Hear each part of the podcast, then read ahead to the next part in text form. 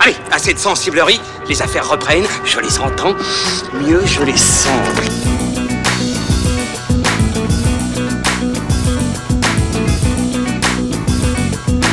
Qu'est-ce que c'est que ce foutoir, mon petit Bernard C'est l'engin de guerre le plus puissant de tout l'univers. Salut à tous, c'est parti pour fin de séance épisode 44, votre podcast ciné qui vous donne la parole hors sortie de salle, comme chaque semaine depuis le Hurling Pub dans le 5e arrondissement de Paris.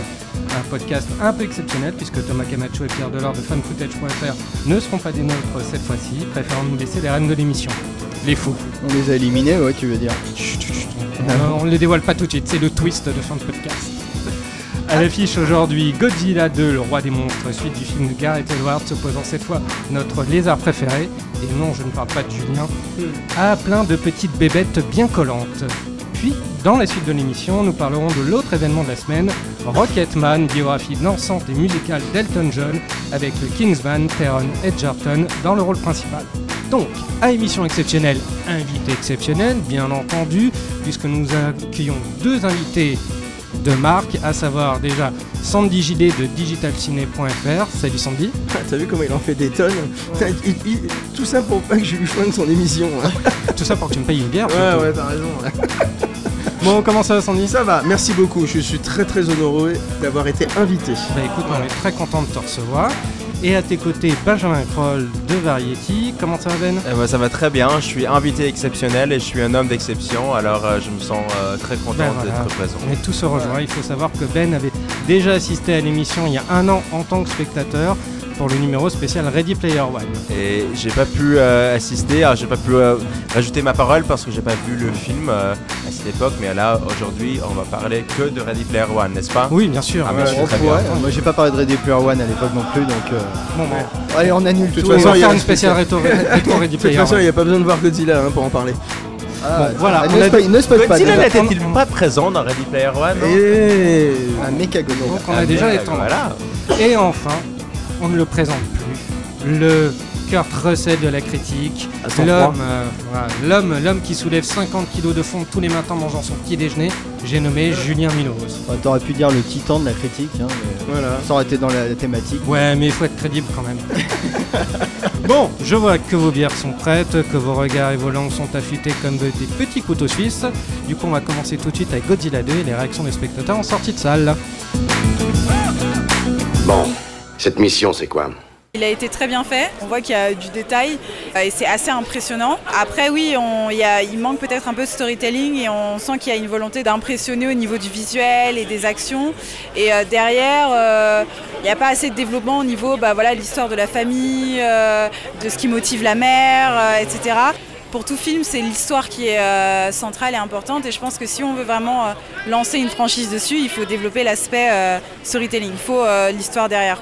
Que ça, ça tienne vraiment sur euh, le long terme. Bah, un film euh, bien bourrin, avec beaucoup d'effets spéciaux. On en prend plein la tête pendant deux heures. C'est à ça que je m'attendais en fait, hein, j'avais été voir le film pour ça. Mais euh, franchement, ouais, on en prend plein, plein, plein les yeux. ouais. Je trouve que la réalisation était plus précise dans le premier que dans celui-ci. Je préfère Godzilla 1. Je, pr- je trouve qu'il est mieux dosé. euh, Là, c'est vraiment. Il y a beaucoup plus d'images de synthèse, beaucoup plus de destruction. Alors que dans Godzilla 1, il y a un peu plus d'humanité, genre plus de scènes qui se passent avec les hommes, tout ça. Là, c'est trop que la destruction, beaucoup trop de monstres, quoi. J'ai trouvé ça excellent, vraiment excellent. Euh, c'est un film qui est extrêmement généreux, qui offre vraiment beaucoup. C'est vrai que j'avais pas forcément tout à fait accroché au précédent, donc euh, voilà le, premier épisode de 2014. Mais euh, déjà à la base je lui reconnaissais déjà une patte esthétique qui était vraiment magnifique. Et là dans celui-là c'est le réalisateur, enfin toute l'équipe technique se fait plaisir à chaque instant. Enfin chaque monstre est sublimé, toute l'esthétique est, est formidable. Enfin bref tout le spectacle est bien amené par un scénario simple mais bien construit. On est dans un Godzilla qui veut mettre en place euh, une bonne partie, en tout cas, des monstres qu'on connaît de Godzilla, dont les plus emblématiques, donc comme euh, Ghidorah, Mothra et euh, Rodan. Donc, est-ce que la surenchère est forcément, comment dire, est-ce qu'on peut vraiment l'éviter dans ce genre de film? Je sais pas, surtout que là, euh, on- n'est plus dans les anciens films où euh, ils fonctionnaient avec des maquettes ou avec des costumes. Donc là, on peut se faire plaisir grâce à la, la 3D, grâce au numérique, et le film se fait plaisir. Le spectacle est totalement assuré et ça fait du bien. Il fallait aussi un film qui euh, balance du monstre, des combats de monstres. C'est aussi ça qu'on avait envie de voir aussi dans du Godzilla, hein, parce que bah, c'est le concept un peu de base et c'est ça qui fait que ça marche en fait. Bon, comme vous avez pu l'entendre, les avis sont plutôt positifs pour Godzilla, les spectateurs sont surtout sensibles à la démesure visuelle, à contrario de l'histoire que certains ont trouvé pas suffisamment développée. Alors, avant de vous euh, demander votre avis, messieurs, je vais vous lire l'avis de Thomas, qui a beau être absent et avoir toujours tort comme, euh, les absents, a quand même euh, voix au chapitre. Quel branleur. Tu parles de moi ou de Thomas De Thomas Me permettrait pas. Moi, je parle jamais euh, des gens quand ils sont non, pas là. non, mais tu peux l'insulter, de toute façon, il écoute Ouais, pas ouais, l'émission. franchement- Ah oui, bah voilà. Voilà, Bon, c'est à peine s'il la monte. Ou s'il l'anime. Bref. Oula. Bon. Alors, l'avis de Thomas. Toujours bon à rappeler, surenchère n'équivaut pas à qualité, et Godzilla 2 en est la meilleure preuve. Le précédent film de Gareth Edwards avait ses grosses faiblesses narratives, mais il offre une mise en scène précise, une scénographie bien souvent saisissante dans le rapport d'échelle avec des sacrés tableaux. Là, c'est juste bourrin, illisible, inintéressant, fatigant. Dommage, car les concept art sont sans doute les plus intéressants. Ça c'est dit. Je pense que je vais résumer le, Vas-y, résume. Bah, c'est de la merde. Voilà, Bon, c'est bah, fait. voilà. Est-ce qu'il est besoin de pitcher Godzilla 2 Non. Ouais. C'est c'est bon, Godzilla, c'est. Alors, Voilà, moi, c'est- des gros monstres qui se foutent sur la gueule, on est d'accord. On parle pas du podcast là. euh, non, mais déjà, moi, je vous mets au défi de, de faire un pitch en, en citant le- les noms des personnages. C'est-à-dire Oh là dans là le là, film ou les acteurs du, film. Du film. Ah ouais, non. Les acteurs du film. non, bah, les, les personnages les- du film. personnages Il y a la famille Mais Russell. quel personnage? Il n'y a pas de personnage dans le film. Eh ben Il y a voilà. des acteurs. Bon, bah, alors, Il y a Ben, des acteurs. Ben, comme tu as pris la parole, c'est à toi, vas-y. Bah, c'est tout simplement ces deux films en un. Le film est vraiment ces deux films. Il y a à la fois euh, toutes les scènes avec les monstres qui sont assez bien réussies.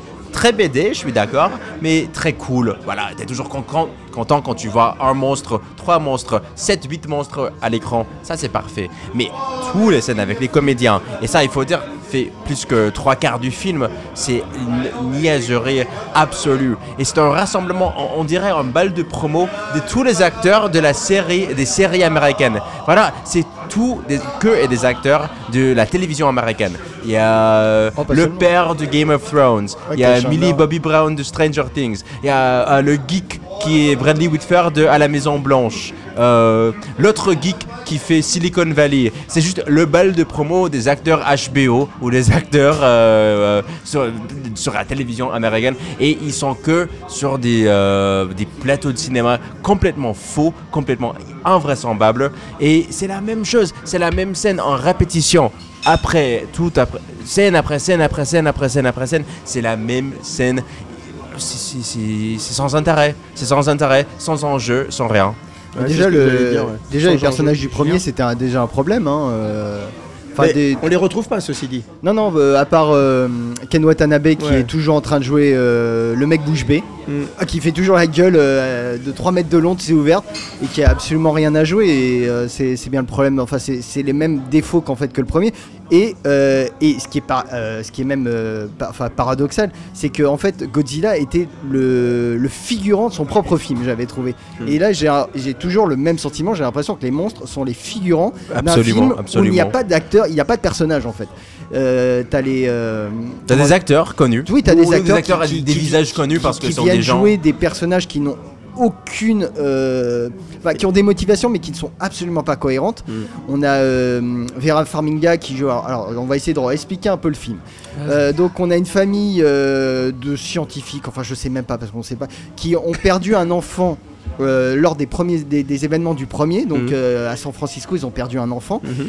et donc de ce que on comprend donc il y a la mère qui a essayé de créer un appareil euh, pour Lorca. Lorca pour euh, euh, euh, Mais dominer les dominer les Dominer titans. pour essayer de les domestiquer. parler, c'est- j'ai Ouais. jamais, j'ai jamais trop C'est un outil de communication donc pour essayer de domestiquer ouais, les, créatures les- les- en les se calant créatures sur qui, leur fréquence vocale. Donc on en a trouvé plusieurs, on en a trouvé un paquet.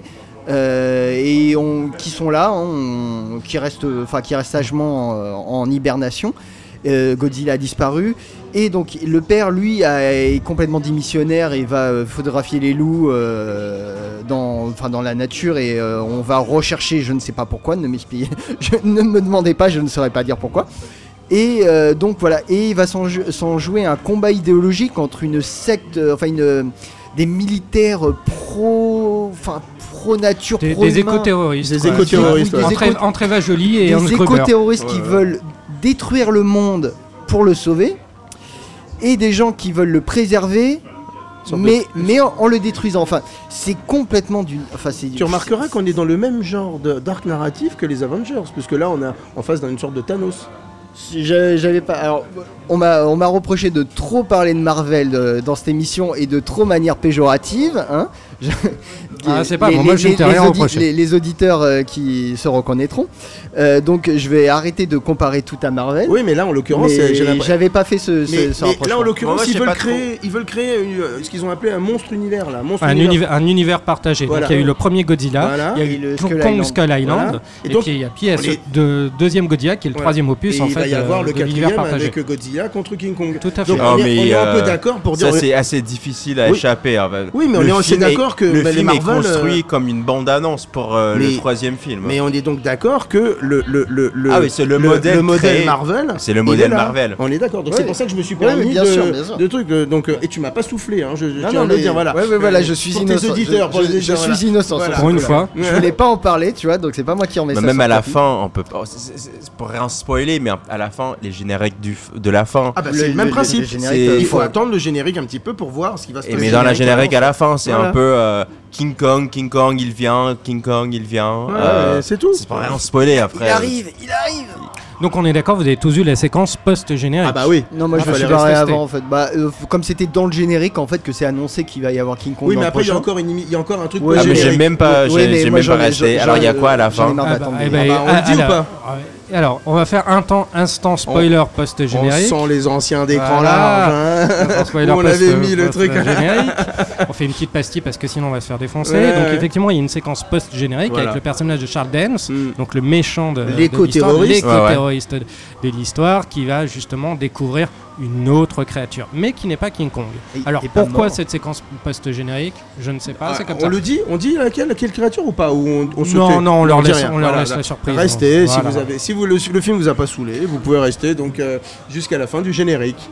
Mais juste pour retourner légèrement vers euh, lui, cet personnage, son motivation. Mm. Bah, Godzilla, comme concept, euh, quand, c'était créé en Japon après la guerre, c'était toujours pour parler des, des tendances et, et des cicatrices euh, de, De la, la guerre récente, de la Seconde Guerre mondiale. de ouais, la Seconde. Guerre mondiale. Mm. Là, on n'est plus dans euh, Ah non, on ce y est plus du thématique, tout, ouais. Non. mais je pense, et je pense, je sais bien que ce qu'ils essayent de faire, et on peut dire s'ils réussissent ou non, mais c'est de jouer avec les, les nouvelles peurs, en fait, euh, les, Écologique. Ouais. les nouvelles peurs écologiques, Voilà, euh, que il y a, y a une catastrophe Voilà. qui, qui n'est pas loin et qui, que l'homme, l'être humain est l'auteur de cette catastrophe. Mm. Alors qu'est-ce qu'il faut faire? Est-ce qu'il faut pour sauver le monde, pour sauver la Terre Est-ce qu'il faut Bah, détruire l'être humain La moitié de l'humanité, donc je reviens toujours à un, d'accord Voilà. Et ou euh, est-ce que justement il faut essayer de s'en sortir coûte que coûte euh, selon euh, les préceptes, on va dire, de l'humain d'aujourd'hui en fait. Voilà.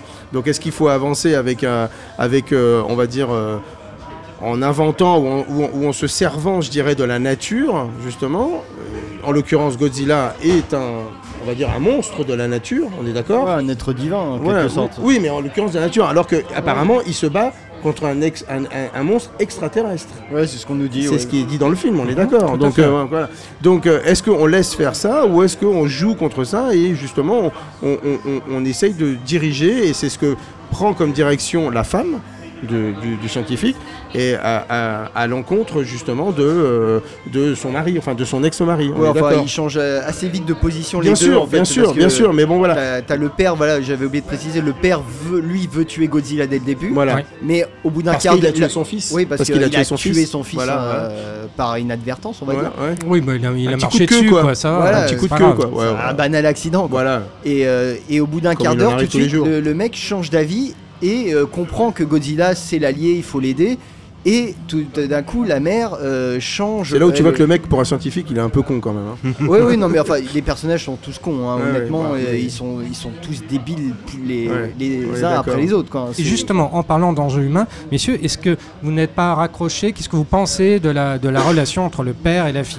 Est-ce que pour vous, c'est un enjeu humain qui, euh, qui est présent là, Ah, mais qui moi j'ai pensé que c'était vraiment c'est essayer on peut retourner vers Ready Player One prendre un moment mais Ouais. c'est essayer d'être très Spielbergen il y avait la fille ou l'enfant qui regarde toujours le ciel et elle est toujours filmée avec ses yeux envers le ciel. Voilà des plans très très très Spielbergen voilà des relations un peu tordues entre un parent et un enfant.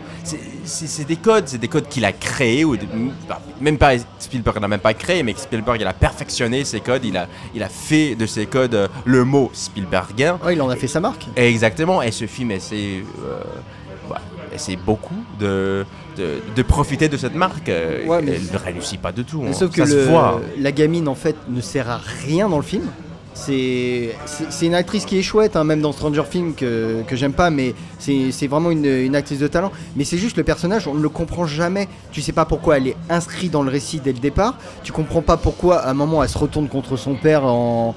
En- tu sais, quand euh, elle Ouais. est- euh, il, met en joue euh, la mère là. C'est. Enfin, voilà, c'est- Ça aurait pu marcher cette relation humaine si ça avait un minimum de cohérence. Mais comme entre les personnages qui ne servent absolument à rien, ceux qui n'ont aucune identité, c'est pour ça que je vous ai mis au défi de nommer les prénoms des personnages. Moi, je sais que c'est la famille Russell, j'ai retenu. Non, c'est ça ou pas Euh, Moi j'ai vu, que je me moi, trompe. j'ai Bah, vu bah le- oui, comme le nom du papa de Julien. moi oui. j'ai vu le film hier, je serais incapable de Voilà, donner ça. un prénom Voilà. d'un personnage Mm. parce que il- il- c'est vraiment des personnages utilitaires qui sont là juste pour expliquer la situation euh, parce que c'est quand même un gros bordel à un moment donné. Euh, ils sont juste là pour euh, comment dire pour faire venir le spectateur pour leur dire vous inquiétez pas ça va bien se passer mais vous, ça va être la merde quand même et et, et- donner une attache en fait au spectateur. Sauf que c'est des caricatures, des, des- personnages qui réagissent à des, des situations sans aucune cohérence. Tu as des militaires tout d'un coup qui vont sauver les gens à terre et qui tout d'un coup se retrouvent. Enfin, on ne sait, on les a jamais vus en comment dire en manœuvre. Et tout d'un coup, les mecs vont sauver des gens. Ils vont, euh, ils sont dans un avion, un hélicoptère, je sais plus, un hélicoptère. Et euh, tu ne sais pas comment. Et les mecs débarquent dans, tu sais, ils sont rattrapés par la. Alors, je suis désolé, je trouve que je suis hyper confus, mais le film, est- le scénario du film, Ouais, est le film il est- il est, confus. il est pas simple, il est Et très puis, et puis en- le- Le- ne serait-ce qu'en termes de mise en scène, en termes de photos, comme ça, c'est moche quoi. Le film est moche, moche, moche. En termes de photos, en termes de, de, de couleurs, en termes de. Enfin, je sais pas, il y a une volonté de, de rendre le, la ch- enfin, le, le film gris. Et, euh, et en fait, on n'y voit rien. Autant avec Gareth Evans, je trouve que euh, il y avait une mise en scène. Pardon Edward. Edward, pardon, je sais pas dire bon, Evans, n'importe quoi moi. Autant avec Gareth, ah, ça ira. Voilà. Et ben, euh, il y avait une, il y avait une certaine, euh, pas une stylisation, mais on, on- on comprenait ce que l'on voyait à Il y l'écran. avait une élégance visuelle Voilà, dans le c'est premier ça. film. Alors que là, il y a rien, c'est une bouillie visuelle euh, sans nom quoi. c'est c'est pas un metteur en scène, ou c'est- oui, c'est ouais, un réalisateur, mais c'est pas quelqu'un. On est qui- d'accord. Parce ouais. qu'on n'a pas précisé que donc le deuxième n'est pas réalisé pas par C'est Ward. Michael, Michael Doherty, qui qui, avait était scénariste avant. qui est Pour, de, pour qui- Brian Singer, oui, ouais, de- qui avait de réalisé Superman- Krampus. Ouais, qui avait réalisé un Krampus que j'ai pas vu, qui, apparemment- qui- a une bonne réputation. Qui, Oh, un qui- hommage à Gremlins, ça c'est sympa. Et, euh, Mais bon, c'est une petite, petite série B euh, sympathique. Oui, là, voilà. là, on sent qu'il Mais a, qui a commencé sa de- carrière comme scénariste scénariste dans les pour- séries X-Men ou un truc ouais, comme il a ça. fait C'est ça, le c'est scénario de ça, X-Men ouais, 2 ouais, et de Superman Returns. C'est c'est sûr que ce que le, ce que le film perd, euh, perd en stylisation, en stylisation, il essaie de le gagner maladroitement en enjeu humain, mais en termes de mise en scène, on va pas retenir grand chose du film, à part d'accord. peut-être quelques Est-ce plans qui sont jolis, un peu, mais Mais pas- Ah, parce que ça, te fait souviens- des, beaux que ça. fonds, ça fait des beaux fonds d'écran pour l'ordinateur. est-ce que ouais. tu te souviens que quand le premier Godzilla sort, il sort aussi en plein festival de Cannes Oui, Si mes vrai. souvenirs sont bons. Oui, Et, moi, je me souviens que j'étais au festival de Cannes et on était tous en train de chercher un cinéma pour aller le voir. En plein festival de Cannes, on était grave motive à l'époque. Tandis que là, pour celui-là, euh, C'était un événement. voilà. Alors que là, tu, remar- remarqueras que là, on est d'accord Non, que parce qu'il faut rappeler que le film avait été super bien vendu au on est départ. d'accord, on est Il d'accord. avait donné vraiment envie de Voilà. le voir. Mais là, après, ça a été. Elle est, elle est- est où l'excitation sur le film là? Alors peut-être que le film va faire, va faire plus que le premier en termes d'entrée et en termes de, de recettes mondiales, mais là en l'occurrence, je suis désolé, là l'excitation, il y en a pas. hein. Euh, Il y a aucune attente. Oui, hein. ça, Non, parce que sorti bah, dans l'animal le plus total. comme On le est premier- d'accord. Le premier est sorti il y a 5 ans quand même, c'est long hein, ouais, pour bien sûr. les- Bien- où les blockbusters sont quand même On, automatisés. on parle quand même d'un Dog Blockbuster qui est, qui est annoncé à 200 millions de dollars quand même. Oui, bien sûr. Plus 100 millions de budget pour faire la promo mondiale. On est quand même sur un truc à 300 millions quand même, 300, 350. On est quand même sur un gros blockbuster quand même. Bah, euh, va, va- il- voilà quoi. Et on est d'accord que la- l'attente ou l'excitation, elle est pas du tout le même que pour le premier. Ah, là, je te sens pas du tout fébrile, hein, c'est sûr. T'as plus le poil qui se dresse. Ah non, mais il y je t'ai connu en meilleure forme que Ah ça. ouais, on est d'accord, tu vois. Donc, euh, alors j'avais prévu en effet de le voir. Merci pour ton invitation, que ça et tout. Donc voilà. Mais, euh, mais bon, euh, avec sans aucune attente ou sans aucune excitation, à la différence du premier. Voilà. Et il faut dire aussi que ça, c'est le Godzilla américain, mais au Japon, ils continuent à faire des films Oui, Godzilla oui, et oui. qui sont très, intéressants. Très intéressants. Ah ouais, je suis entièrement d'accord avec toi, ouais, bien bah. Il y, a- il y a- il y a deux ans, trois ans, il y avait Shin Godzilla ouais, qui a remporté le Japan Academy Prize, Ouais, qui est l'équivalent du César ou d'Oscar. En fait, Ah, tu Et qui est penses vachement bien. Et qui est vachement bien. Ah Alors tu penses qu'un film de Godzilla peut remporter un César de meilleur film ou un Oscar de meilleur film? Non, c'est impossible. Mais Et au la Japon, Toho, la Toho, ils ont été très très forts là-dessus, parce que ils ont filé les droits à Hollywood pour, euh, pour le, le- le- développer le personnage de Godzilla, plus d'autres monstres, puisqu'il y en a d'autres qui arrivent, il y a Mothra, il y a, il y a- il y a d'autres monstres dans celui-là, mais ils se sont gardés la possibilité toujours de développer leurs propres histoires sur l'archipel.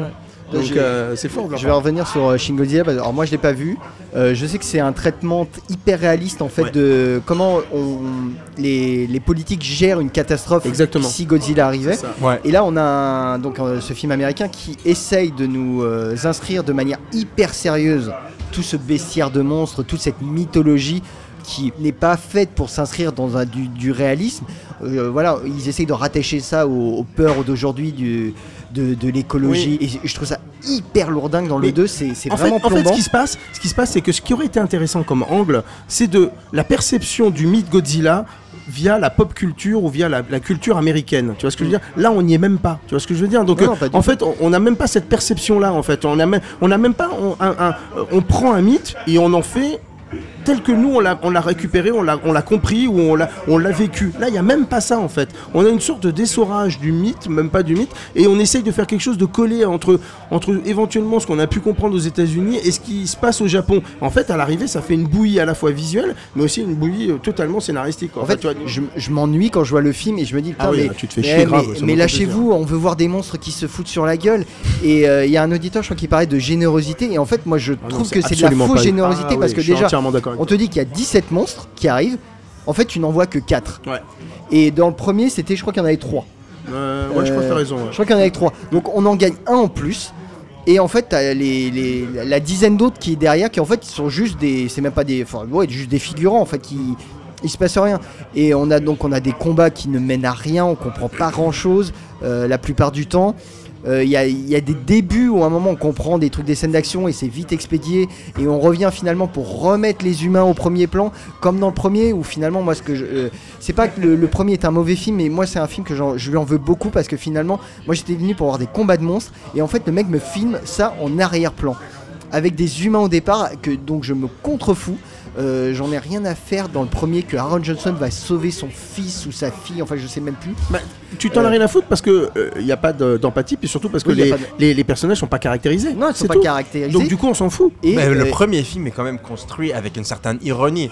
L'ironie, c'est oui. Oh, bah, le Je- mec dans l'armée, tout le monde, tous Hmm. les êtres humains dans le film, ils essaient de, tout, de, Bah, ils, sauver, ils essaient de le- raccrocher un peu les wagons avec le Mais, film de- mais en fait, enfin, Emmerich, ils, ça, ils le- sont complètement inefficaces. euh, euh, Emmerich, ouais, C'est ça, ouais, 98, ils essayent de raccrocher un peu les wagons parce que le film de Emmerich de 99, lui, il 98. est, euh, pardon, excuse-moi, Euh, il était, euh, il avait la volonté de faire le, le, le- le liant avec justement la mythologie Godzilla, le fait qu'il naisse, euh, il est, il est- le, le Godzilla, le monstre, euh, est né du- des, des expériences nucléaires et tout ça quoi. En fait, il y avait cette volonté-là avec le film euh, de, de Garrett, dont j'ai oublié le nom de famille.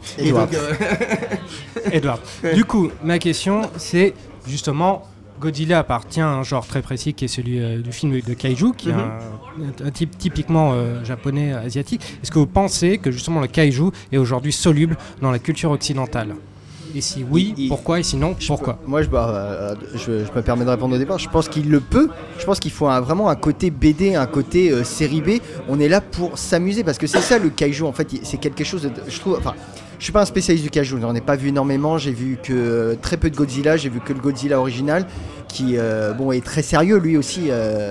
Et euh, ça, fonctionnait très bien. Euh, J'ai vu euh, Godzilla contre Mothra, donc on voit Mothra euh, dans, cet opus, mais qui en même temps fait pas grand chose. Et mais c'est quand même, il y a un côté régressif en fait, il y a un côté très enfantin où on, veut voir des gens costumés se, se foutre sur la gueule, casser des, maquettes.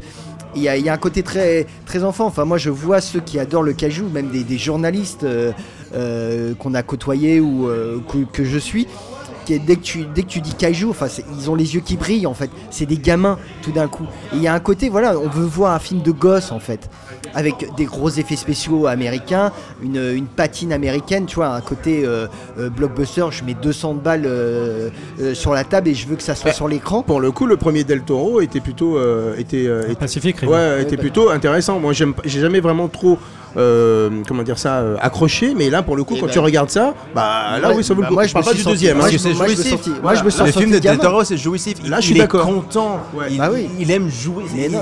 C'est comme qu'il joue avec des jouets, des Ouais, poupées. Et, et lui, et lui, il t'explique, enfin, il t'explique. Il essaye de te, de te redonner euh, ce qu'il a lui, ce qu'il a, ce qu'il a pris quand il était gosse, quand il a découvert ces films-là, en fait. Et donc là, on est vraiment assez proche de euh, la perception, euh, justement, euh, d'un réalisateur ou d'un truc, mais là, en l'occurrence mexicain, ou voire même, enfin, en tout cas occidental, par rapport, par rapport à ça. Et là, j'ai trouvé ça intéressant. Finalement, ça devient intéressant avec le, avec le temps. Et, et je, à l'époque, moi, j'avais trouvé ça bof, mais en effet, avec le temps, avec la patine, moi, je reviens un peu là-dessus en disant que par rapport à tout ce que l'on voit là, alors après, est-ce qu'il faut se contenter par rapport à ce qu'on voit aujourd'hui? J'en sais rien, mais en tout cas, là, oui, ça devient pas soluble, mais en tout cas, ça devient, euh, en, en tout cas, le, le regard est intéressant. Voilà, le regard devient pas pertinent, mais intéressant. Oui, en fait, alors pour répondre à la question, est-ce qu'on peut faire un film kaiju maintenant? Est-ce qu'on peut faire marcher un film kaiju euh, en dehors du Japon? La réponse est clairement oui. Est-ce qu'on peut faire un chef-d'œuvre du cinéma qui va toucher euh, toutes les questions euh, de l'actualité avec un film de kaiju? Peut-être pas. C'est peut-être juste un genre Mais c'est peut-être pas le un but. peu enfantin où voilà. c'est marrant, on se marre C'est devant un film de kaiju. Et pour bien faire, pour bien réussir un film de kaiju, il faut le faire avec un peu de joie. Avec un peu de gra- avec un grain de folie, un grain de joie. Ce qu'il y avait, en effet, je te l'accorde, dans le film de Del Toro, sans Et problème. ce qui n'existe pas du Là, tout pas dans. Godzilla 2, euh, le roi des Là, monstres. on se fait littéralement chier. Alors que tu devrais pas, parce que euh, t'as- enfin, tu- je crois que tu as 3 ou 4 combats de, de, de monstres et tu dis bah ça devrait être l'éclate. Et en fait, t'es pas du tout rassasié parce que c'est d'une pauvreté, comme on a déjà répété, c'est pas très lisible. Euh, c'est pas très intéressant ce qu'on voit parce qu'on revient toujours à des personnages humains que tu n'as pas envie de suivre et que tu as envie de dire non mais arrêtez vos conneries, moi je veux voir les monstres qui se battent quoi. C'est tout. l'absolu, il n'y a pas d'histoire. Non mais il n'y a pas d'histoire donc euh, c'est bien ça le problème. Donc il n'y a pas de cœur en fait. Pour, euh, Pour citer Pierre. Pour, citer Pierre, c'est un film qui n'a pas de cœur. On n'est pas pris, donc il y a- il y a- il y a- moi il n'y a pas de porte d'entrée en fait dans, dans- dans ce Godzilla qui cherche justement à avoir des portes d'entrée en, en prenant la main du spectateur occidental et en le disant voilà on va vous on va vous faire des références à des choses que vous connaissez, à vos petites peurs de euh, de, de l'avenir tout ça et on va vous mener dans quelque part dans le que vous n'avez pas l'habitude dans un genre de film dans lequel vous n'avez pas l'habitude. Et alors que t'avais par exemple Del Toro, lui, euh, il s'en foutait. Lui. Alors t'avais le truc expédié. Alors oui, les monstres ils sont apparus. On a fait des robots géants pour leur casser la gueule. Euh, au départ ça marchait bien. Maintenant ça marche plus. Bam, intro fini. Là c'est toujours on nous prend la main avec des personnages qu'on n'a pas envie de suivre, qui sont, euh, enfin voilà, qui, qui sont un peu des clichés euh, ambiants. Et on essaye de, de- voilà, de toujours réexpliquer la situation au spectateur de, de- pour qu'il ne soit jamais perdu. Et en fait, je trouve que ça amène beaucoup de lourdeur et de, et de confusion, euh, paradoxalement. Et très Et sincèrement. juste en vois- termes de cinéma aussi, il Ouais. y a des décors qui ne changent pas. Oh là là. Il- Ouais. c'est le, tout le film, quand, quand vous avez dit que le film a- il y avait un budget de 200 millions, peut-être c'est tout dans les effets spéciaux, mais c'était pas dans les décors. Il y a un seul décor dans tout le film. Ils Mhm. sont voilà, ou devant des écrans bleus ou des écrans verts, ou euh, sur un sort de dans une sorte d'usine euh, militaire. Ouais, ouais, mais en fait, c'est juste. euh, mais ça m'a- ça m'a ça m'a fait penser à une série B où il y a- il y a un décor et on va tout tourner dans y ce décor. des séries B qui sont largement mieux que ça quand même. Hein. Non, mais dans, dans- enfin, dans le. Ah, non, non, au dans d'économie. Oui, dans, l'ambition, dans l'ambition, c'est c'est- c'est digne d'une série B, ouais. Hmm. Dans, sauf qu'on on a des moyens, donc on peut avoir des plus grands décors, on peut avoir des bons acteurs, mais voilà, euh, c'est euh, t'as des acteurs qui meurent dans le film. euh, et je, mets quiconque au défi d'avoir été ému, par exemple, par la disparition de Sally Hawkins. Alors moi, j'ai même pas capté qu'elle avait disparu, pour tout te dire. hein. Bah moi, c'est quand tu m'as parlé de la, scène de post générique, tu m'as dit qu'il y avait Charles Dance. Ouais. Euh, et ma première action c'est mais il est vivant dans le, dans le film Je- mais là euh, si tu veux j'ai vu le film hier et j'en ai absolument rien retenu j'ai déjà oublié les trois quarts j'ai juste dû retenir les beaux fonds d'écran d'ordinateur tu vois mais euh, c'est affolant quoi Ah, J'aurais préféré aller voir le dernier Keshish quand même, merde. Non, mélange pas Là sur le aussi, mélange pas- pas il- sur le Keshish. Là aussi, c'est des gros lézards. hein. Le, le- le- le Godzilla de Kashish, ça, il y aura une Ah, scène ça aurait de la gueule, hein. Entre Godzilla et Mothra qui va durer Ah, 45 Ah, il va minutes. y avoir des fluides. Ah bah voilà. Il y aura des fluides corporels. D'accord. Bon. Bon, bah écoutez, on va terminer sur les fluides alors, c'est le mot de la fin? Ouais, c'est le mot de la fin. On fluidifie? Fluidifions. Fluidifiant, très bien. En parlant de fluidifier, on va tout de suite enchaîner sur Rocketman et les réactions des spectateurs. Très bien. Euh, un style différent de, de Bohemian, forcément. Ils ont mis en lumière en fait la relation entre la vie d'Elton et les chansons qui ont été écrites. Oscar du meilleur acteur, forcément, l'année prochaine, parce que sinon donné à Rémi Malek, faut qu'il la donne à lui aussi. Génial, moi j'ai adoré. Euh, j'ai trouvé ça excellent, une mise en scène extrêmement construite, euh, très bien ficelée, des jeux d'émotions euh, très forts par les chansons, par les musiques, mais au travers de la mise en scène permanente qui change de décor, qui change de thème. Et avec constamment la mise en abîme de son histoire à lui, Elton John, euh, son enfance au travers des chansons, euh, les thèmes de l'amour et de ses parents en permanence, mais extrêmement euh, bien vu, plein d'émotions, au-delà des costumes et des couleurs, une joie de vivre et une énergie folle avec par moments euh, des grands moments de nostalgie et de tristesse. Euh, c'est le clown triste et c'est un talent fou. Vu qu'Elton John est marqué comme producteur exécutif à la fin, on laisse supposer qu'il a été transparent sur euh, le fait de montrer tout ce qu'il souhaitait sur sa vie, ses fragilités, ses fêlures au travers de la drogue, qu'il soit accro au sexe et à l'alcool. J'ai l'impression qu'on découvre tout de ses parts d'ombre. C'est, je dirais, très bien de le découvrir euh, dans le film. Quoi. Après Bohemian Rhapsody, on se demandait, ah, c'est extrêmement bien fait. C'est très bien mis en scène, il y a beaucoup de chorégraphie, c'est l'acteur qui chante tout et c'est remarquablement chanté. Ça dure deux heures, on s'ennuie pas cinq minutes, c'est, euh, non, c'est très bien. Ah, J'ai adoré, j'ai euh, ri, j'ai pleuré, c'était hyper bien. Et Taron Egerton joue divinement bien. On sent qu'il a bossé euh, le rôle et c'est vraiment lui qui chante ça c'est assez incroyable. J'ai pas du tout aimé Bohemian Rhapsody, je trouvais qu'il y avait zéro effort de mise en scène. euh, c'était assez plat, là la mise en scène est vraiment géniale et c'est euh, totalement fou. Ça m'a vraiment fait pleurer parce qu'on a bien compris toute la créativité, toutes les, inspirations, les chansons heureuses, c'est venu de beaucoup de peine et les chansons tristes, en fait, c'était pas triste. J'ai adoré. Et Taron Egerton is amazing. Vous l'avez entendu, ce n'est que de l'amour pour Rocketman qui a conquis les spectateurs, qui justement ont fait le parallèle avec Bohemian Rhapsody. Ça, c'est peut-être quelque chose dont on parlera, après. Alors, avant de m'exprimer, de vous laisser la parole, messieurs, je vais lire la mini critique de Thomas, toujours euh, absente, qui a toujours tort, mais c'est pas grave. Donc, Rocketman est tout ce que Bohemian Rhapsody n'est pas, un biopic sincère, un angle narratif, une mise en scène de musical, musical flamboyante à l'image du personnage, un grand huit émotionnel, une incarnation stellaire de Taron Egerton, bref, formidable. Un formidable qui rejoint le Amazing de Cathy que vous avez pu entendre tout à l'heure. Bon, alors moi je vais m'exprimer, j'ai à peu près le même avis que, que Thomas sur, sur la question. Ce que j'ai beaucoup aimé dans, dans, ce Rocketman, c'est que c'est un film qui effectivement s'attache plus à l'homme qu'à la légende. On, a, euh, on voit l'histoire, si vous voulez, on voit l'histoire de- d'Elton John à travers, à, travers, à travers ses yeux, avec toute la démesure euh, qu'on connaît, euh, qu'on connaît du personnage, l'excentricité, l'intimité, tout ça. Et c'est un biopic qui ne prend pas de gants par rapport, euh, contrairement à Bohemian Rhapsody, qui affronte, qui aborde frontalement, les problèmes, les démons de- d'Elton John, mais toujours sur un ton très électrisant, très galvanisant. Et donc, en plus d'être un biopic réussi, j'ai trouvé que c'était un très bon musical. Bref, voilà, donc ça, c'est pour mon avis. Maintenant, on va vous demander si vous, vous avez été touché par Rocketman, par qui on va commencer? Bah, Par Sandy, notre Rocketman à nous. Ouais.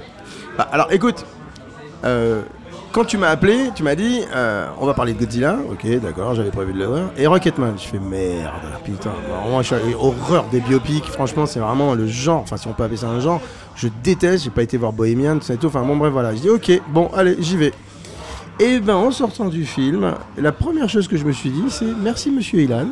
Voilà, Oh, c'est- vraiment. c'est suffisamment rare pour être. Voilà, vraiment merci parce que franchement, à cause de toi ou grâce à toi, je suis donc allé voir un bon film. Oh, Voilà. Ouais, tu peux dire grâce. Il va prendre le, le melon, en fait. Ouais, tu vois, c'est déjà en train Ouais. d'enfler là. Alors, euh, bon, je, je- je vais, je, je vais mettre quand même des mais, je vais mettre des trucs, mais n'empêche que j'y allais, mais total à reculons, franchement, hein, à reculons total. moonwalk? T'as fait le moonwalk? Ouais, ouais, ouais, moonwalk et tout. Et quand je suis sorti du cinéma, non pas que j'avais la balance et tout, j'ai fait putain, eh ben, franchement, encore une fois, vraiment merci parce que, euh, oui, j'ai vu un, film qui m'a, non pas ému, étreint, tout ce que tu veux, mais j'ai vu un, tout simplement un film de cinéma, vraiment, euh, qui, qui raconte une, une- finalement une belle histoire. J'ai été étonné euh, et ça m'a fait réfléchir de voir que Elton John était producteur délégué au, générique. Donc ça veut dire que quelque part, il a donc est-ce qu'il a formaté? Est-ce qu'il a donné des consignes? Ça et tout. J'ai cru comprendre que non par la suite parce que du coup je me suis un peu intéressé au film, mais après coup quoi en fait, pas avant, pas en amont. Euh, J'ai dit quand même, euh, est-ce qu'il forme pas une sorte de légende un petit peu en se disant bon bah voilà, bon je suis un mec euh, excentrique, j'ai pris de la drogue, j'ai pris de l'alcool, j'étais un alcoolique, tout ce que tu veux, que depuis apparemment à la fin du, du- générique, enfin du, dans l'ordre du générique, il dit que ça fait 28 ans ou 30 ans qu'il est sobre, c'est ce qui est noté. Donc voilà. Moi, là, ce qui m'a un peu, entre guillemets, gêné après coup, c'est que le film s'arrête abruptement sur le fameux clip euh, que l'on connaît tous quand on est, on est issu des années 80, tourné euh, sur la Riviera, là, sur la, à Cannes, dont j'ai oublié le titre. Mais, euh, et en fait, ils reprennent les, quelques plans du clip, qui est hyper connu, qu'on voyait dans le top 50 à l'époque sans arrêt, comme avec Nikita par la suite, en fait, bon voilà.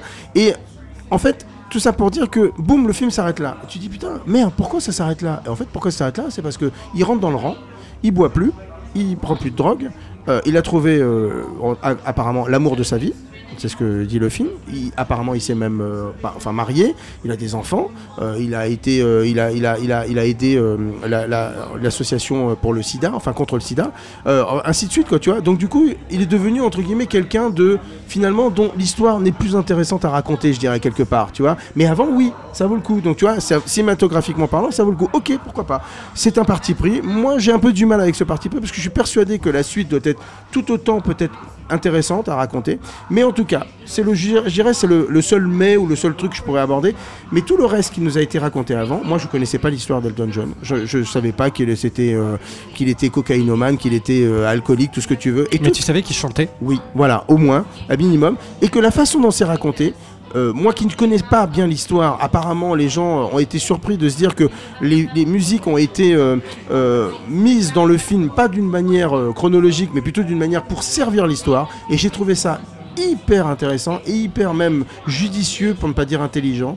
La façon dont c'est mis en abîme, la façon dont c'est travaillé, la mise en scène, ça et tout, ça m'a rappelé euh, quelques grands euh, passages de films de Stanley Donen, genre à la chantant sous la pluie ou des trucs comme ça, tu vois, des, des films musicals comme euh, de Hollywood de, de ces années euh, 50, euh, 60, dans la grande l'époque, la golden age de cette de, de ce genre. Et franchement, j'ai été vraiment épaté de la dont c'est amené. Comme j'ai pas vu Bohemian Rhapsody, j'ai pas de j'ai pas de comparaison, j'avais pas envie de le voir. Et ben voilà, j'ai été conquis et euh, on pourra développer sur d'autres angles, mais voilà, tout simplement, c'est un, un- un- vraiment un très joli film, vraiment, qui raconte vraiment une très belle histoire. Il y a peut-être une autre raison pourquoi le film ou le récit termine au début des années 90. Je t'écoute. C'est bah, c'est une blague, mais peut-être pas. Mais c'est pas une blague. C'est au début des années 90. Et cela, il a commencé à travailler C'est pour. plutôt les années 80, je crois, ça s'arrête. C'est 90 parce que moi, je pense que c'est. bah, Le clip en question, c'est plutôt début des années 80. Quand, quand le film se Début des termine. années 80? Ouais, Ouais, franchement. on est Moi, je pense que années c'est plus- 80. Plutôt années 80. Bon, ouais, alors c'est- j'ai rien dit. Ah, Ah, d'accord. 80, Ah, j'ai- 80. d'accord. Pour moi, c'est Ouais. années 80. Ouais, d'accord. Ah, c'est les années 80 Ah, Ah, peut-être que l'histoire, peut-être que l'histoire, peut-être que Ah, mais l'histoire peut-être, raconte. peut-être avec voilà, le désintox. Mais en c'était tout cas, le clip, c'est un clip des débuts des années 80. J'y connais Des pas années grand chose, 80. mais là, franchement. Ah bah, bah euh, non, non, je je m'en dirais. souviens quand même.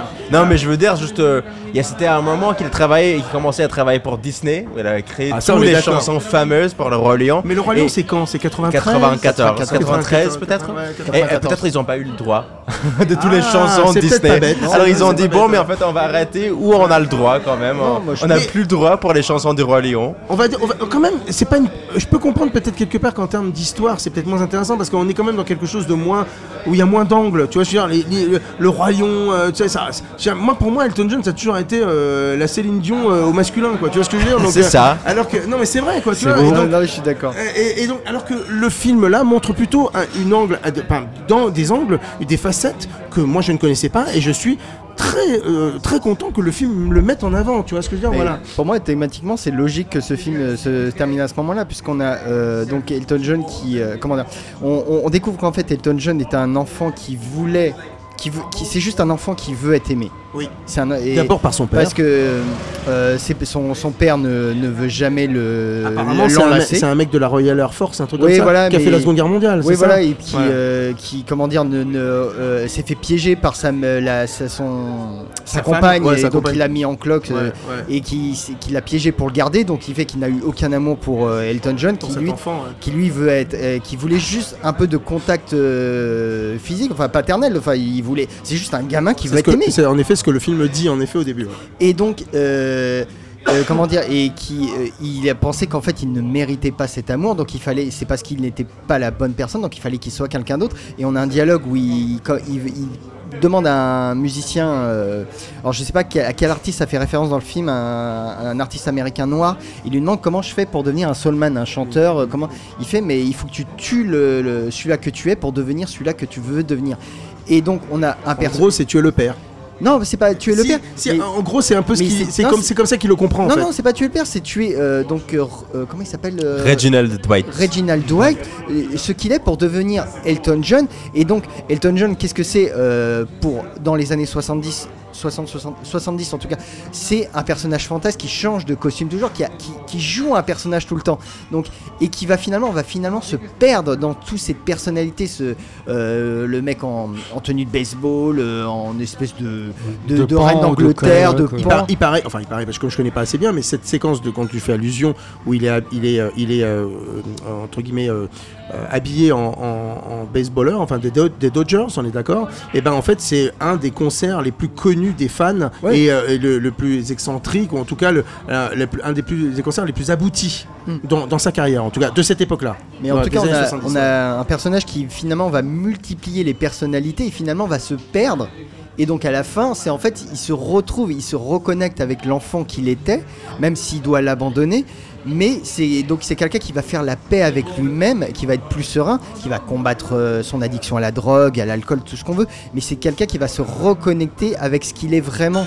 Donc à partir de là, le film ne peut que se finir parce que moi j'en ai rien à faire de voir euh, quand, il, d'accord. quand il va écrire la musique du Roi Lion, euh, quand il va écrire la musique pour euh, le- l'enterrement de Lady Di, enfin qu'il l'a même pas écrit, je crois que c'est une reprise, enfin je sais plus. Mais je suis d'accord. Mais, ceci dit, c'est quand même y a- assez abrupt comme fin. Bah non. il aurait pu Oui, mais au moins, donner il y a- 5-10 il y a- minutes. Il y a, il y a un, y a choix artistique qui, est- qui a été, Ah oui, qui il a est été fort, fait. il est fort. Il, le Il faut film- l'accepter, le- je suis le d'accord. Le film l'assume. Mm. C'est d'accord, c'est euh, Elton John la vie son œuvre un- sur une période donnée. Ce n'est pas euh, le film qui va te qui va commencer depuis qu'il est tout petit jusqu'à la toute fin. Et ce qui est bien aussi, c'est qu'il se donne pas forcément le beau rôle dans le mauvais rôle. Je veux dire par là qu'il il n'oublie pas de, même pas de mentionner, mais de, de- de mettre à sa juste place. J'appellerais ça un parolier, mais en tout cas celui qui fait les musiques et, et, euh, et qui, euh, et qui euh, est, est vraiment mis au centre du film quand même, tu vois. Ouais, parce que c'est par nécessité, parce que les paroles, et ça c'est un peu l'ironie du film dans un certain sens, parce que les paroles d'Elton John, il n'écrit pas ses propres C'est paroles. clair, ouais, ouais. Et, pourtant, quand il essaie je de ne le trouver savais pas, des moi. liaisons ou des ponts entre les paroles et des moments dans sa vie. Mais ça prouve que ça a été vraiment euh, symbiotique. Enfin, ça a été, ils ont, ils ont vraiment et ils continuent encore aujourd'hui. C'est une symbiose entre les deux, quoi. Franchement, ils ont. Le mec a vraiment, apparemment, a, a compris limite euh, la vue. Et, et d'ailleurs, il le dit tout au long du film. Il dit, tu as été mon frère, je t'aime comme mon frère, quoi, en fait. Voilà, le frère que tu n'as jamais eu. Ouais, non, c'est intéressant, euh, et à la limite un peu drôle que qu'il essaye de trouver des, des parallèles entre les clair. paroles écrites par quelqu'un d'autre Mais c'est bien et foutu. des moments dans... Et, et ça marche très bien, je, ne, je nie pas, je- c'est- un des atouts du film à tel point que ça marche. C'est des Et- choix d'un cinéaste en Ouais, fait, parce ouais. que c'est quelqu'un qui, euh, parce qu'on a beaucoup parlé de Bohemian Rhapsody, pas parce que en fait Rocketman est le premier biopic d'un d'un artiste musical à sortir après le succès démentiel de Bohemian Rhapsody, c'est que le donc le Dexter Fletcher, Dexter Fletcher. le réalisateur, a été approché au départ pour réaliser Bohemian Rhapsody. Donc Dexter Fletcher, qui est un comédien anglais, euh, qui a un, un second couteau du, du cinéma anglais de- depuis les années euh, 90. hein. il, a, il a joué beaucoup dans, chez Guy Ritchie, par exemple. Euh, je pense que personne ne connaît son nom, mais tout le monde connaît sa gueule. Mais qui est un vrai cinéaste Et qui qui dévoile et- avec ce et donc film. qui, qui est devenu cinéaste. Mais il, il y a son précédent film là, Eddie. euh, Et Eddie the Eagle. est, est plutôt, est plutôt pas mal. Et d'ailleurs, il y avait déjà le- l'acteur qui joue le rôle d'Elton Taron John. Voilà. Et donc euh, Dexter Fletcher a donc avait été approché pour réaliser Be- Bohemian Rhapsody qui a été donné à Brian Singer. Donc euh, pour ceux qui connaissent pas l'histoire, Brian Singer a été renvoyé quelques semaines avant la fin du tournage, apparemment pour absentéisme officiellement. Tu dis Singer Singer, Singer. Je sais euh. pas, mais. euh, Ouais, t'es- t'es comme Pierre, t'es comme j'apprends, Pierre, tu me reprends sur les accents. Non, en non, fait. non, non, mais j'apprends, j'apprends. euh, ce Pardon, truc, me Bri- dit- Bri- Non, non, mais. euh, Brian je- C'est pas une critique, hein. C'est pas une critique. Moi, à partir de là, si à partir de il faut dire Mérine ou Messrine ou il faut dire Singer ou Singer, moi, je. je, je, je, je, Ou je peux dire, ou je peux dire Singer aussi. Vas-y, alors j'adore. Brian Singer. voilà. fais- fais du placement de produit. Voilà, voilà. donc euh, a été renvoyé. Donc et qui c'est qu'on a rappelé à la rescousse? C'est Dexter Fletcher donc, qui a fini le film. Euh, ça, c'est- ça se voit pas trop en fait. Et donc en fait moi c'est pour ça que j'avais pas envie de voir le film au départ. Rocketman ça me disait rien parce que. je Donc tu remercies aussi Ilan, alors c'est ça? Non non pas- non non tu peux, non tu non. peux, tu peux, tu peux. Tu peux, tu peux. Non non je vais, je, vais- je vais remercier Thomas. D'accord. Euh, non c'est parce que donc je suis comme toi. euh, Comment tu t'appelles d'ailleurs? Ah Sandy. oui, voilà. Euh, Tu peux dire Cindy. Cin- Cindy, Cindy. Euh, euh, les, biopics m'agacent, c'est- c'est c'est un genre hyper conventionnel, hyper académique, il n'y a pas de création finalement, c'est c'est- c'est un genre... c'est un genre Oscar en fait, on est juste là pour Est-ce qu'on peut même appeler ça un genre Je sais pas, bon, ça c'est un autre débat, mais c'est- ça se réduit généralement à une performance d'acteur qu'on récompense euh, dans, aux Oscars, aux BAFTA, ou Donc tout en ce que gros, il tu- va avoir l'Oscar lui. ou tout ce que tu veux. C'est Et- trop tôt de le dire en fait. Euh, et ouais, donc, c'est- Bohemian- on, on est tôt dans l'année. Il y a d'autres biopics à sortir avant la fin de l'année. on a eu, On- on on en a eu la Palme d'Or, on a eu la Palme d'Or, on a eu le Coréeda qui parle d'une famille, on a Parasite qui parle d'une famille, donc on va dire que euh, sur les deux années, on va avoir deux biopics et on va avoir le même, euh, le même. Vous enfin, vous, vous euh, égarez, monsieur Oui, je sais, je suis Vous vous d'accord. Voilà. Et donc Bohemian Rhapsody, moi c'est un film que je trouve très pauvre. Alors on va, on peut, on va pas euh, refaire tout le, tout le film, on l'a pas critiqué à l'époque, mais euh, moi je trouve ça c'est un film très pauvre, assez mensonger sur Queen tout ça. Et euh, bah, je me suis dit on va retrouver ça quoi, parce qu'en plus Elton John, moi ça m'intéresse pas tellement. Euh, je connais quelques titres euh, et donc moi ça m'intéressait pas. Et quand Thomas en fait m'a dit que c'était un musical, bah tout de suite ça, ça a titillé mon, intérêt parce que voilà, je me suis dit voilà, ils s'y remettent en perspective les chansons avec, avec la vie d'Elton John, qu'ils essayent de faire des vrais, co- de- des vrais numéros de comédie musicale. Vraiment, c'est vraiment la force de ce film, franchement. Et voilà, et alors je crois que le premier qui arrive, c'est euh, quand il est adolescent et que c'est la musique Saturday qui machin. Saturday Night, ouais. Et euh, une chanson que je n'apprécie pas forcément. Enfin, euh, Mais voilà. mais mise en scène ce le film, ça passe. Et quand dans le Ouais. truc, tout de suite, ça a accroché. J'ai fait putain, mais euh, ça va être, il va être bon ce film.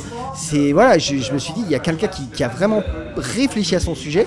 Qui, qui a pas juste dit euh, je vais te faire une agiographie bien polissée, euh, bien gentillette avec un- une super performance d'acteur. Non, c'est juste quelqu'un qui va réfléchir à qu'est-ce que c'est Elton John, qu'est-ce que c'est sa vie, qu'est-ce que c'est son œuvre et comment je vais le, raconter au mieux de la manière la plus cinématographique possible. Et donc on a des, apartés, on a toujours un peu les, petits défauts du, biopic, euh, on a les passages obligés. Bon, il faut en arriver là pour avoir à passer un nouveau numéro musical. Bon bah tant pis, c'est pas grave. Mais on a des numéros qui sont vachement sympas qui donnent de presque j'ai envie de dire une dimension euh, euh, qui, qui donne de l'ampleur à la musique d'Elton Bah, John. C'est ce que j'essaye de dire, c'est en effet les chorés, enfin les chorégraphies, elles sont vachement bien foutues. Les chorés, mais même le, Bah, le- la force le, du, du le film, parcours c'est aussi la fluidité entre les Oui, numéros. c'est Voilà, ça. on a- Et, et- et lui, Et Taron et l'interaction, quoi. Taron, il n'est il n'est pas juste bah, l'acteur principal, il n'est pas juste euh, bah, la vedette, mais c'est aussi notre guide et notre référence, notre fil parmi tout ça. Et je pense notamment à plusieurs scènes dans le film où il se commence dans un lieu et à travers un numéro, à ça, travers ouais, une séquence, il se termine ailleurs. Et par lui- exemple, la chanson de Rocketman qui a une fonction Exactement. narrative. Et on mais a- en fait, lui, il, est- il, il- incarne dans un certain sens le spectateur dans toutes ces scènes parce que lui, il est aussi confondu que nous. C'est ah ben il y a un moment où il se lève euh, et c'est la première fois dans le film qu'il se lève dans un certain lit et il dit où suis-je? Et il y a sa nounou Oui, qui vrai. vient dire euh, bah vous êtes euh, dans votre maison à Los Angeles. Mais en fait, quand il dit où suis-je, c'est parce que c'est notre première fois aussi dans ce lieu, dans le film. Alors, c'est pas juste l'acteur principal, c'est pas juste le, le personnage principal, mais c'est aussi euh, le sosie du, euh, du spectateur qui, qui, qui- qui fait la porte d'entrée du spectateur dans tout ce récit, un récit complètement fantastique, un récit complètement euh, hallucinant. Ouais, parce Et qu'il il est à la il fois donne une certaine il- Il est réalité. narrateur du film parce qu'en fait, on commence quand il va en. En, en rehab, en, En cure de désintox. En cure de désintox. Oui, je, je perds mes mots français. Et je Ouais, parle tu anglais, fais ton, ton, ton ami Ma Winehouse. Ouais, ouais, ouais. Et, euh, et c'est quelqu'un qui va raconter qui il est et en même temps qui va redécouvrir qui, qui, il est. Donc il y a, ouais, comme tu dis, il y a, en même temps il est le narrateur et en même temps on- il est notre référent. Il est un peu comme nous. Il, va redécouvrir qui il est, comme nous en fait. On, moi, en tout cas comme moi, qui redécouvre Elton qui, parce que finalement qui ne connaissait que la surface. Euh, et encore, parce que toutes les années euh, qui sont décrites dans le film, c'est vraiment les années que je connais pas. À part que je savais qu'il se costumait, qu'il était fantasque, tout ça. C'est et mais tout le but n'est pas finalement d'apprendre qu'est-ce que c'est la vie d'Elton John, c'est juste de la vivre en fait par le cinéma et de manière totalement irréaliste, de manière totalement romancée, mais qui s'assume, qui n'est pas juste là pour dire voilà, alors à telle date, monsieur a fait tel tube, après il a eu une dispute avec un tel, donc il s'est séparé, et puis il a refait telle chanson après. On s'en fout. Ça. le fait que le film assume cette irréalité, c'est sa grande force. Ouais, voilà. C'est ça qui marque le film Et très pourtant- différent que tous les autres. Et pourtant, il me semble, il me semble que l'une des scènes, ou peut-être la scène, moi en tout cas, qui m'a le plus touché, qui est à mon avis euh, une scène très forte, c'est certainement la scène la plus, euh, la plus sobre du film. C'est quand il va revoir son père. Euh, qui, qui, qui a refait sa vie. Qui a refait sa vie. Mais qui est enfin heureux. Et qui est enfin heureux, qui a deux enfants, qui les porte dans les bras, ces enfants, qui les serre, qui, qui apparemment les aime, les aime très fort. Et lui, il voit ça, il se rend compte que. enfin, en tout cas, lui, ça lui donne un, un coup, de, un, un coup de massue encore plus fort euh, sur le fait que, en effet, son père ne l'a jamais aimé et que lui a essayé de refaire un petit peu, de refaire le pont, peut-être en se disant que maintenant que je suis connu, que, que, que j'ai peut-être réussi ma vie euh, et que je suis devenu Elton John. Et en fait, non. Et, et- et la scène, quand il lui dit Est-ce que tu peux me signer euh, ce vinyle Et euh, il, dit, il commence à écrire à mon père, to my dad. En fait, non, non, c'est pas pour moi, c'est pour un ami au bureau.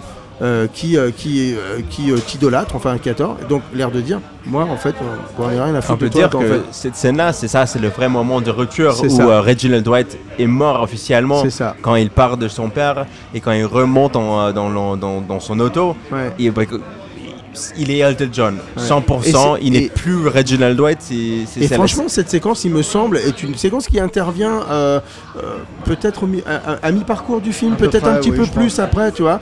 Et il me semble que c'est le cœur du film, vraiment, qui explique, euh, qui explique véritablement euh, la personnalité, enfin, qui, qui- qui est Elton John, en fait, voilà. Donc Taron Egerton, là, tout le monde salue sa performance. Est-ce que pour vous, l'acteur, là, avec ce rôle, a euh, dépassé, a euh, atteint un nouveau palier Qu'est-ce que vous en avez pensé? Alors on peut, on peut en préciser pour l'anecdote parce que ce qui est drôle c'est quand même c'est que Tag, euh, Taron Egerton. Taron Egerton a joué donc dans Kingsman. Dans Kingsman 2 il y a Elton John. Oui, et, à qui est donc euh, les Kingsman sont réalisés par Matthew Vaughn qui est producteur. Oui, qui est producteur. Oui, Et a il, en fait, avant de faire. Kingsman, ou près- peut-être après d'avoir fait Kingsman, il a donné sa voix à version euh, américaine de Tous en scène. Et dans le film Tous en scène, euh, il a chanté une chanson d'Elton John. Voilà, c'est ça. Et en fait, c'est et, grosso modo, euh, Matthew Vaughn, c'est lui qui a qui a proposé et qui a même insisté pour que ce soit lui qui fasse Elton John parce que justement, il considérait que et il a eu le pif, je trouve, que il ferait un excellent un excellent Elton John parce qu'en plus, comme c'est un mec qui sait chanter et qui Ouais, apparemment c'est- oui, c'est lui qui chante. et hein. qui Ouais, est lui c'est qui lui. chante. Et apparemment, il a travaillé pendant 5 à 6 mois Et- avant le film. Ce que je trouve pour, euh, intéressant, c'est ouais. qu'il n'essaye pas d'imiter Elton Non. John. Parce que Et- co- contrairement loin d'autres- d'être. Loin. Et apparemment, Hein Elton Non, non, il ne limite pas et du tout Elton la voix John, d'Elton John. et Elton John a donné carte blanche. Et vous avez cité en fait plusieurs fois que Elton John il est producteur délégué de film, Ouais. mais le producteur de film c'est son euh, c'est son mari aussi. Oui, bien c'est sûr. David Fornish qui a produit le film. Alors c'est un peu peut-être euh, l'année perdue de mon mari avant qu'il m'a C'est clair. avant Qu'on avant qu'on s'est mis ensemble. Et c'est quand même moins policé que bah, Bohemian Rhapsody, ne, ne serait-ce Bah, que Il y a une le- scène du sexe ça, qui, Oui, voilà, il y a- qui, ouais, est j'allais assez pudique quand même. Et qui aurait dû, grand et qui aurait- chose. et qui aurait dû être plus longue. C'est pas qui- aurait pu être plus Non, longue. non, elle, elle- elle a été- elle était plus longue, Il est- sauf qu'ils l'ont coupée pour des raisons de montage, de rythme. Ah ouais. Mais elle était plus Elle est longue. belle cette scène d'ailleurs quand il dit je ne sais pas. Et moi Ouais, j'aime bien parce que justement l'homosexualité d'Elton John te pas ne te ne, ne- on te l'envoie pas toi en tant que spectateur à la gueule. Tu le prends pas comme ça. Tu vois ce que je veux dire? Alors moi encore une fois je n'ai pas vu Bohemian Rhapsody donc je peux pas en parler. Mais le fait est que je trouve que comment c'est amené et comment c'est montré, il y a une, une très belle délicatesse quoi. Tu vois, je- Alors dites-moi, est-ce que, euh, comme pour les autres euh, biopics musicaux, est-ce que ce film vous, avez, vous a donné envie d'écouter du Elton John ou de réécouter du Elton John? Oh, faut pas déconner non plus merde. Enfin, pourquoi pas, mais euh, non, Non. mais ce qu'il y a, c'est qu'au moins, déjà, c'est quand, quand t'as un artiste que tu n'apprécies pas forcément le travail d'un film qui te fait apprécier les qualités du travail d'un artiste Voilà. et qui les met, euh, comment, dire, qui te montre une nouvelle facette et que finalement, t'en es presque, bah, tu tapes du pied pendant qu'il y a les numéros, tu vois, t'es t'es pris, je me dis, putain, au moins, c'est un film qui a réussi.